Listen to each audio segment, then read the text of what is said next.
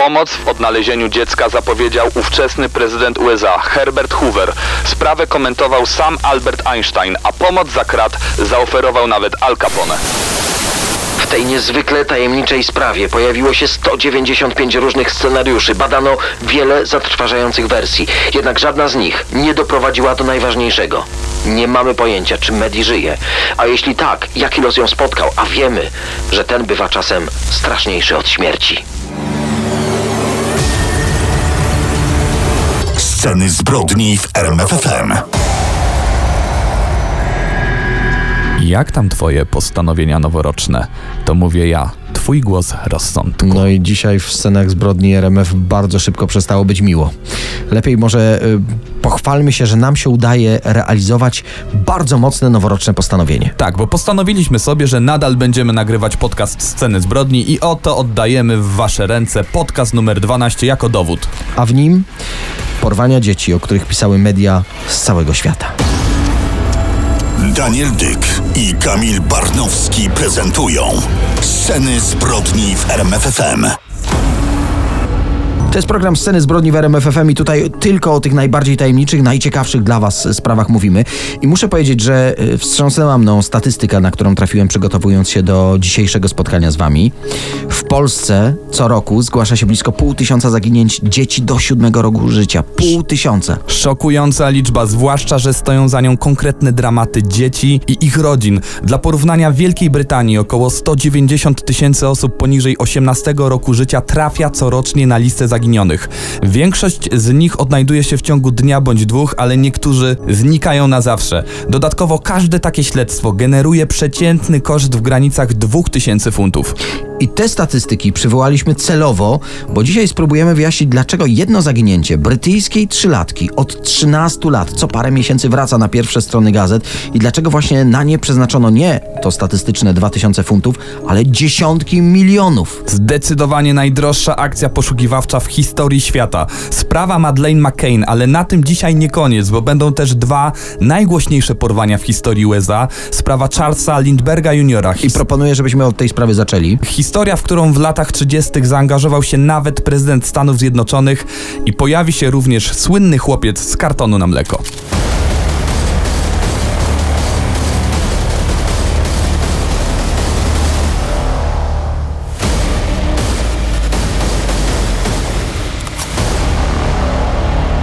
Scenach zbrodni teraz, y, no właściwie esencja tego programu, czyli zanurzamy się w tajemnicę, w tajemnicę morderstwa z przeszłości. Charles Lindbergh, pionier lotnictwa, człowiek, który jako pierwszy bez międzynarodowań przyleciał ze Stanów Zjednoczonych do Europy i stał się oczywiście bożyszczem nastolatek, ulubieńcem Ameryki, królem życia. Dodatkowo w styczniu 1932 roku przeprowadził się z całą rodziną do nowej posiadłości w Hopewell. I tam, dwa miesiące później, 1 marca, rozegrał się prawdziwy dramat rodziny pilota.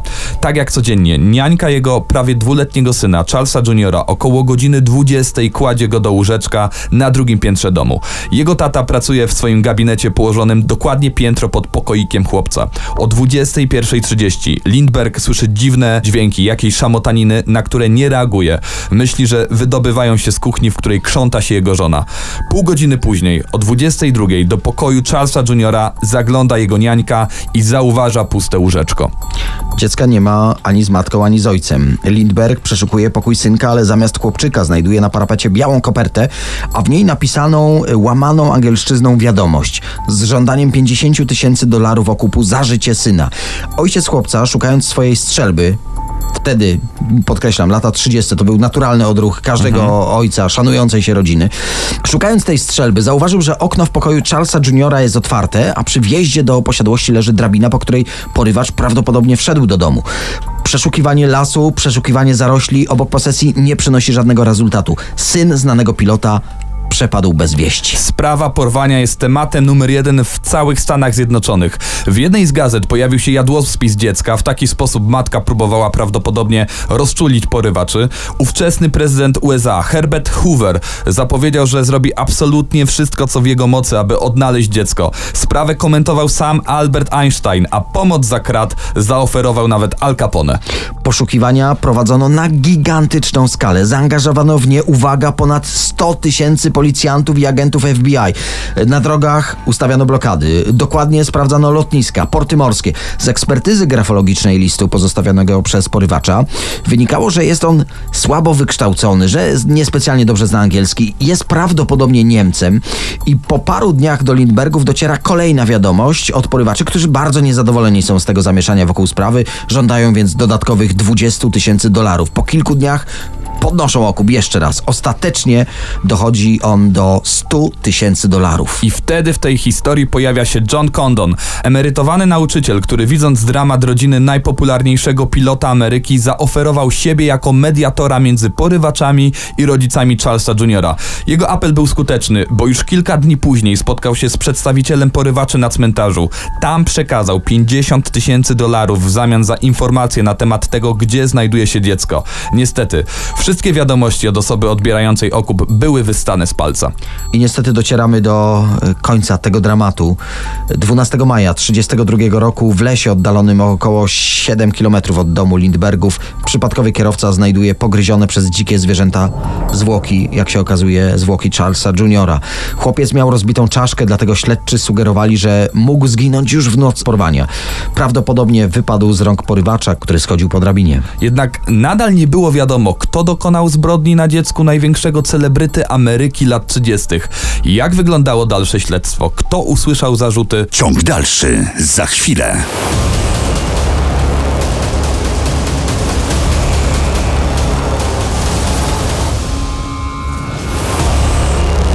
Przypomnijmy, co wiemy do tej pory. Charles Jr., bo do tej historii wracamy, został porwany z domu rodziców, następnie zmarł prawdopodobnie w noc porwania. Osobie podającej się za przedstawiciela porywaczy przekazano 50 tysięcy dolarów, a w śledztwo zaangażowano no, praktycznie pół Ameryki. Ale wróćmy do okupu. Policja znała numery seryjne przekazanych banknotów. Pochodziły one z edycji, która miała pokrycie w złocie. Dodatkowo do obiegu trafiły nowe pieniądze, dlatego stare należało szybko wymienić.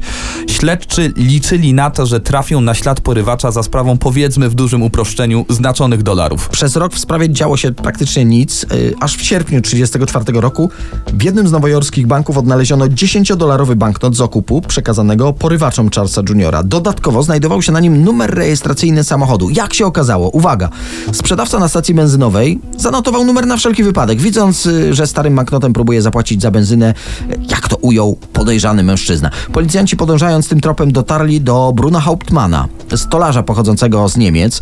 Znaleziono u niego 15 tysięcy dolarów z tego słynnego okupu. Hauptmann twierdzi, że pieniądze należały do jego byłego wspólnika biznesowego, który wyjechał do Niemiec i tam miał umrzeć na gruźlicę. A jednak śledczy ustalili, że pismo Hauptmana jest dokładnie takie samo jak na listach od porywaczy. Drabinę, którą znaleziono na posiadłości Lindbergów, zrobiona jest z tych samych desek co jego strych. Dodatkowo podczas pobytu w Niemczech e, Hauptmann miał włamać się przy użyciu drabiny do domu burmistrza. Naprawdę dużo mocnych dowodów. Sam nie był w stanie przedstawić wystarczającego alibi, dlatego werdyktem ławy przysięgłych został skazany na śmierć. Wyrok wykonano 3 kwietnia 1936 roku. Bruno Hauptmann zginął na krześle elektrycznym. Tak jak ty to przedstawiłeś, to rzeczywiście y, kara wydaje się absolutnie zasłużona. Jednak muszę tutaj wtrącić, że proces był poszlakowy. Biorąc pod uwagę tak wielką presję społeczną, zaangażowanie samego prezydenta, celebrytów, mediów, które nazywały proces Hauptmana największą sprawą od czasów zmartwychwstania. To były tytuły gazet. Wypada zadać pytanie, czy na śmierć posłano właściwą osobę. Czy był to proces pokazowy? Jest to dość prawdopodobne. Stolarz z Niemiec do końca życia zarzekał się, że jest niewinny, nawet gdy prokuratura zaproponowała mu układ.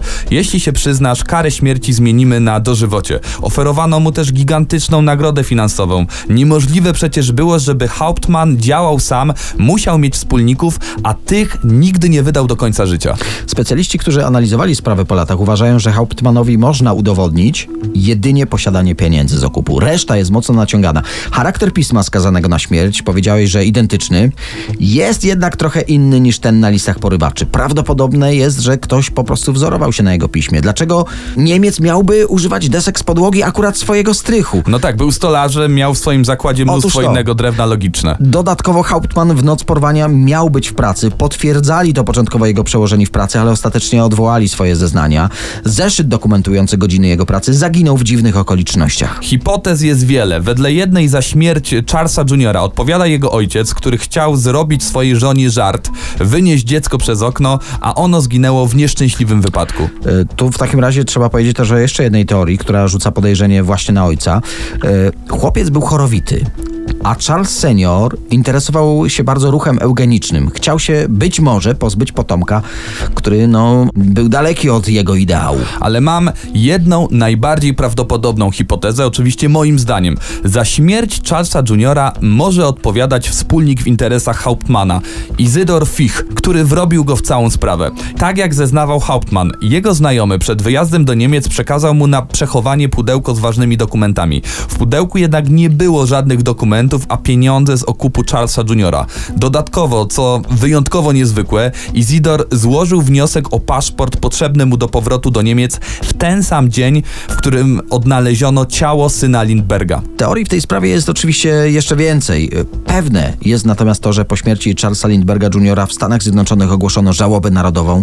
To była pierwsza żałoba od czasu morderstwa Abrahama Lincolna. To pokazuje, jak wyjątkowy był to proces w historii Ameryki. Płatni zabójcy, seryjni mordercy i sceny zbrodni w RMFFM.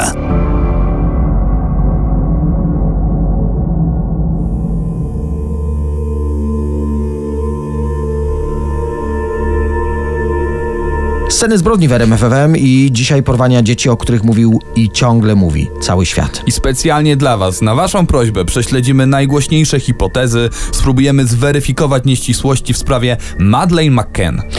Co wiemy na pewno? Jest letni wieczór w Praia de Luz, y, portugalskie miasteczko zwane Małą Brytanią ze względu na ogromną ilość turystów ze Zjednoczonego Królestwa. Tutaj czułem się jak w domu, tutaj mówią po angielsku w swoim języku, duże poczucie bezpieczeństwa, atmosfera relaksu, dobrej zabawy. Właśnie to, uśpiona czujność, mogło być jedną z przyczyn tej tragedii. Wróćmy do tego, co wydarzyło się tej feralnej nocy. Rodzice małej Medi, państwo McCann, wraz z przyjaciółmi spędzają wieczór w ogrodzie hotelu Ocean Club. Kolacja, alkohol, radosne rozmowy trwają zwykle do pierwszej, drugiej w nocy. Dzieci tych kilku rodzin y, w tym czasie śpią w apartamentach. Rodzice starają się jednak regularnie sprawdzać, czy dzieci śpią, a przynajmniej nasłuchiwać pod oknami, czy się nie przebudziły. Wstają na zmianę od stolika co 20-30 minut. Gdy wypada kolej, Kate McCann idzie w stronę apartamentu, w którym śpi trójka jej dzieci, trzyletnia Madeleine i jej rodzeństwo. Matkę według jej relacji zaniepokoił przeciąg, który trzasnął drzwiami. Wtedy zauważa otwarte okno, podniesione stalowe rolety. Bliźnięta okej, śpią w łóżeczku, ale łóżko Madeleine puste. Woła dziewczynkę, sprawdza pod łóżkiem, rozgląda się po pokoju, w końcu wybiega i wzywa pomoc. Yy, sielanka nocy znika bezpowrotnie. Przyjaciele rodziny, postronni turyści, wszyscy rozpoczynają poszukiwania, wzywają policję, sprawdzają drogi, rowy, zarośla, studnie. No po prostu starają się myśleć jak dziecko i zaglądać się w te wszystkie zakamarki w okolicy, w które mogłaby dziewczynka się zmieścić. Tej nocy w hotelu nikt już nie zaśnie. I to wiemy z relacji rodziców małej Medi oraz świadków. Cała reszta to chaos niedopowiedzeń, rozbieżnych zeznań i aż 200 hipotez odnośnie przebiegu tej nocy. Wszystkie te wątki zbadały policje Portugalii, Wielkiej Brytanii, Stanów Zjednoczonych, prywatne agencje detektywistyczne i dziennikarze z całego świata. Dwójka podejrzanych, wątki pedofilskie, handel ludźmi, może przeszczepy organów, a może nieszczęśliwy wypadek. I te najbardziej tajemnicze wątki prześledzimy dla Was w scenach zbrodni.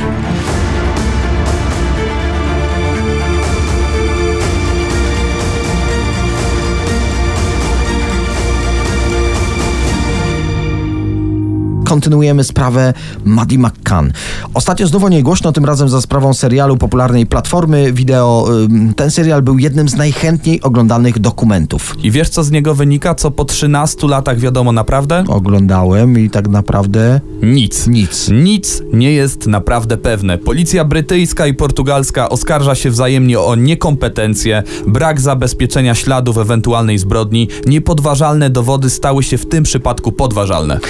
Ale wróćmy do, do podejrzanych i do kierunków śledztwa, bo to obiecaliśmy słuchaczom. Od zaginięcia Medi minęło kilka dni.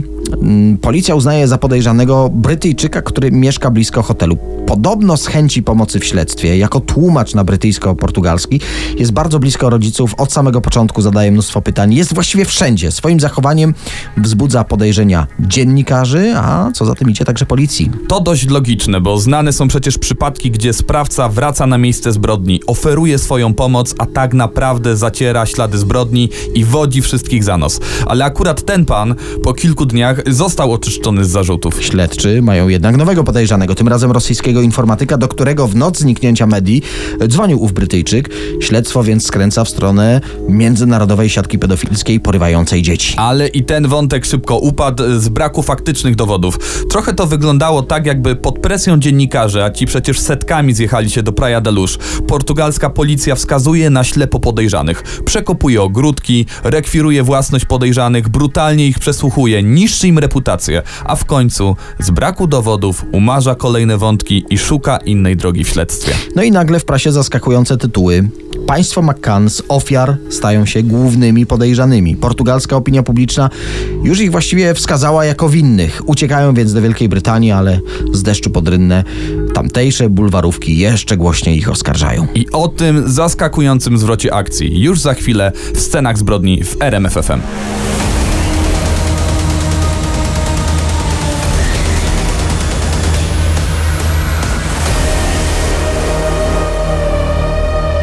Nasi słuchacze pewnie spotkali się z regułą, że w przypadku morderstw, y, zaginięć, a mówimy dzisiaj o porwaniach y, dzieci z pierwszych stron gazet, pierwszym podejrzanym jest zawsze ktoś z rodziny lub najbliższego otoczenia. Podejrzewam, że podobnie było w przypadku y, tego najgłośniejszego zaginięcia świata, czyli sprawa małej medii. Nie od razu jednak portugalska policja wskazała ten wątek. Musimy pamiętać, że sprawa jest niezwykle delikatna. Są to obcokrajowcy, rodzice przeżywający ogromny dramat, a przy tym wielkie zainteresowanie mediów. W końcu jednak rodzice, a w szczególności matka małej Medi, zostali wskazani jako ci potencjalni zabójcy. Jak do tego doszło? Właściwie już od początku wątpliwości policji budziły zeznania rodziców i ich przyjaciół. Na początku nieścisłości i rozbieżności zeznań, a kilka dni później miało się wrażenie, że wręcz recytują wspólnie wyuczoną wersję zdarzeń. Policja badała też wątek podawania dzieciom środków nasennych przez ich rodziców, lekarzy. Jedna z hipotez zakładała, że przedawkowali i przypadkowo doprowadzili do śmierci dziewczynki, a zamieszanie z porwaniem miało być tylko taką przykrywką, by zatuszować ten wypadek. Dodatkowo jeden z turystów miał także rozpoznać twarz ojca Medi wynoszącego z apartamentu śpiącą lub martwą dziewczynkę w piżamce. Jednak prawdziwym, jak się wydawało, przełomem było zatrudnienie do śledztwa psów wykrywających krew i zwłoki. Psy wyczuły krew w okolicach okna, przy jednej ze ścian sypialni dzieci, także zapach martwego ciała odnalazły wśród ubrań matki. Przy maskotce Madeleine, z którą to matka od początku się nie rozstawała, która wręcz stała się takim symbolem tej tragedii. Co ciekawe, zapach ciała odnaleziono również przy samochodzie, który rodzice dziewczynki wynajęli dopiero trzy tygodnie po zaginięciu. I z tego wyłoniła się następująca hipoteza. Śmierć w wyniku nieszczęśliwego wypadku, rodzice tuszują sprawę i pozorują porwanie. Trzy tygodnie ukrywają ciało Madeleine, przypuszcza się, że w zamrażarce, a gdy sprawa na chwilę przycicha, wywożą zwłoki w bliżej nieokreślone miejsce. W tę hipotezę, którą podchwyciły media, do dziś wierzy wielu, a ślady wykryte przez psy traktują jako niepodważalną ekspertyzę. Ale musimy zaznaczyć, że w tej sprawie pojawiło się 195 różnych, często wykluczających się scenariuszy. Podejrzany był m.in. niemiecki morderca, belgijska siatka pedofilów. Jeden z pedofilów miał nawet zeznać, że dziewczynka po porwaniu trafiła do Rosji lub na Ukrainę.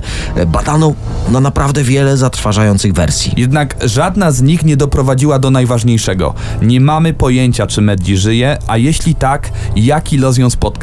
A wiemy, że ten bywa straszniejszy od śmierci.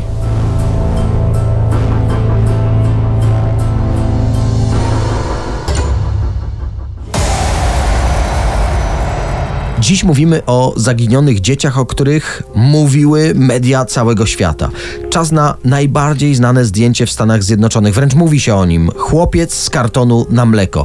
Choć wydarzenia, o których mówimy, miały miejsce pod koniec lat 70., to jednak wyrok w tej sprawie zapadł zupełnie niedawno. Po prawie 40 latach śledztwa. Wróćmy do dnia, gdy to wszystko się rozpoczęło. Jest 25 maja 1979 roku, Nowy Jork, słynna dzielnica Soho na Dolnym Manhattanie. I ten pan, Ma 6 lat. Jego rodzice po raz pierwszy zgodzili się, by samodzielnie pojechał do szkoły autokarem.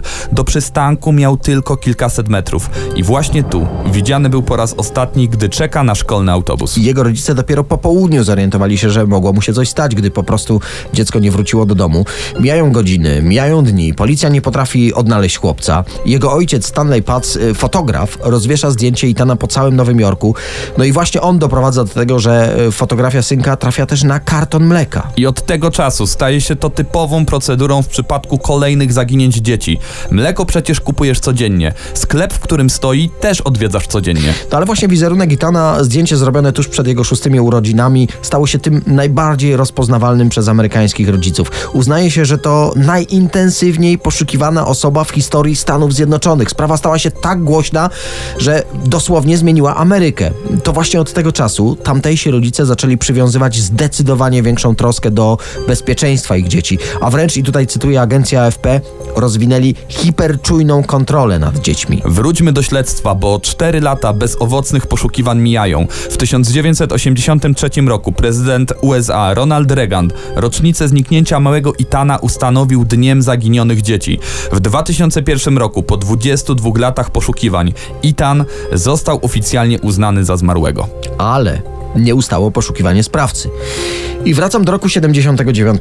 Pomiędzy domem Itana a przystankiem znajdował się warsztat, jako że jeden z pracowników dzień przed zaginięciem miał dać chłopcu dolara za, za drobną pomoc, policja poszła tym tropem. Jako że w budynku akurat wylano betonową podłogę, brano pod uwagę, że to właśnie w niej ukryto zwłoki chłopca. Ze względu na koszty i na to, że podejrzany miał mocne alibi, nie zdecydowano się jednak skuć posadzki. Ale wtedy podejrzenie padło na drugiego z ówczesnych pracowników warsztatu. Jak się okazało, po latach trafił do więzienia za pedofilię i molestowanie nieletnich. Był więc idealnym podejrzanym. Psy wyspecjalizowane w poszukiwaniu ludzkich szczątków miały właśnie w warsztacie natrafić na ślady chłopca. Ten podejrzany został nawet skazany w tej sprawie, ale Sąd Najwyższy go uniewinnił. Dodam, że gdy w 2010 roku prokurator wznowił śledztwo i nakazał prześwietlenie betonowej podłogi przy użyciu najnowszego sprzętu, tam niczego nie wykryto. Kto więc jest winny? W sklepie niedaleko nowojorskiego przystanku, o którym wspominaliśmy, pracował Pedro Hernandez. Według śledczych to on miał tego dnia zaproponować Itanowi słodki napój, a gdy chłopiec wszedł do sklepiku, porwał go do piwnicy i w tej piwnicy go udusił. Miał po latach mówić o tym różnym osobom, w końcu doniósł na niego jeden z członków jego rodziny. Nawet przyznał się policji w 2012 roku, ale później zmienił swoje zeznania. Obrońcy twierdzili, że jest chory psychicznie i ma skłonności do fantazjowania. W 2017 roku ława przysięgłych po aż 9 dniach burzliwych obrad uznała go za winnego. Spędzi 25 lat w więzieniu. Ojciec Itena w specjalnym oświadczeniu podziękował ławie przysięgłych. Rodzina Paców długo oczekiwała, ale wreszcie w sprawie naszego wspaniałego synka Itena sprawiedliwości stało się zadość. Płatni zabójcy, seryjni mordercy i sceny zbrodni w RMFFM.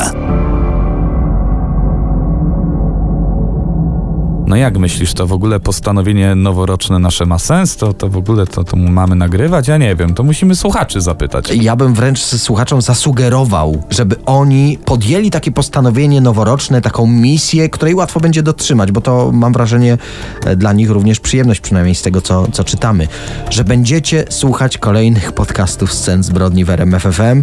11 wcześniejszych leży, ten jest numer 12. Sprawdźcie, czy przypadkiem 13, 14, może i kolejne już są gotowe i czekają, żebyście kliknęli. I pamiętajcie, że jako pierwsi macie szansę o tych wszystkich wydarzeniach, o których mówimy, usłyszeć w radiu RMFFM w każdą niedzielę po 22. To do usłyszenia Kamil Barnowski. I Daniel Dyk. Papa.